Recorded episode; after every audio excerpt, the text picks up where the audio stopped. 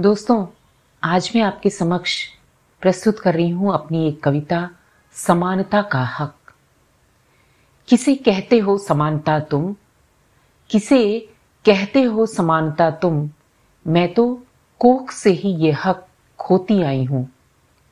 क्या तुम्हारा समाज एक विधवा को श्रृंगार का हक देता है? या फिर किसी अजनबी से प्रेम करने पर उसे सहर्ष स्वीकारता है? या फिर एक बेटी विवाह के बाद एक बेटे के मानिंद अपनी मायके में रह सकती है? नहीं। परित्यक्ता हमेशा कलंकित होती है। विधवा श्रृंगार करते ही दुष्चरित्र हो जाती है।